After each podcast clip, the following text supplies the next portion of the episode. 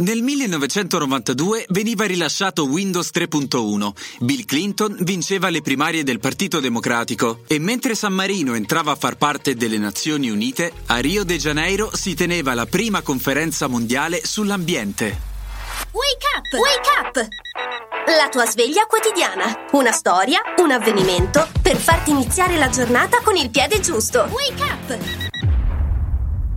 Il 22 marzo si celebra la giornata mondiale dell'acqua. L'immagine potrebbe sembrare molto poetica, ma in realtà l'istituzione di questa data è tutt'altro che simbolica. Quando l'ONU decise di dedicare una giornata alla sensibilizzazione del problema idrico, invitò i Paesi membri ad un'azione pratica e perseverante. In sostanza, facciamo qualcosa.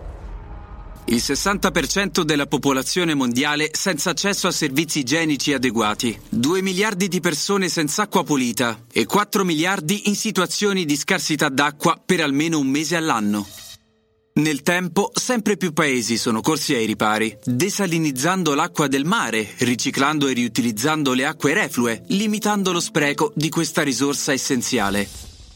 L'arma più potente resta però in mano ad ognuno di noi. Chi vive in realtà privilegiate può per primo adottare comportamenti virtuosi. Ogni anno, in occasione di questa ricorrenza, per sensibilizzare l'opinione pubblica, si organizzano eventi, concerti, cortei e proiezioni di film.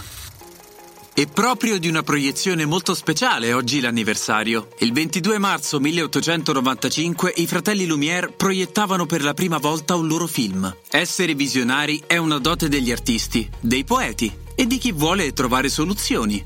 Al problema dell'acqua, ad esempio. La frase del giorno.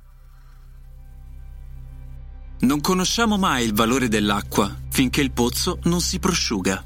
Thomas Fuller. Il consiglio del giorno.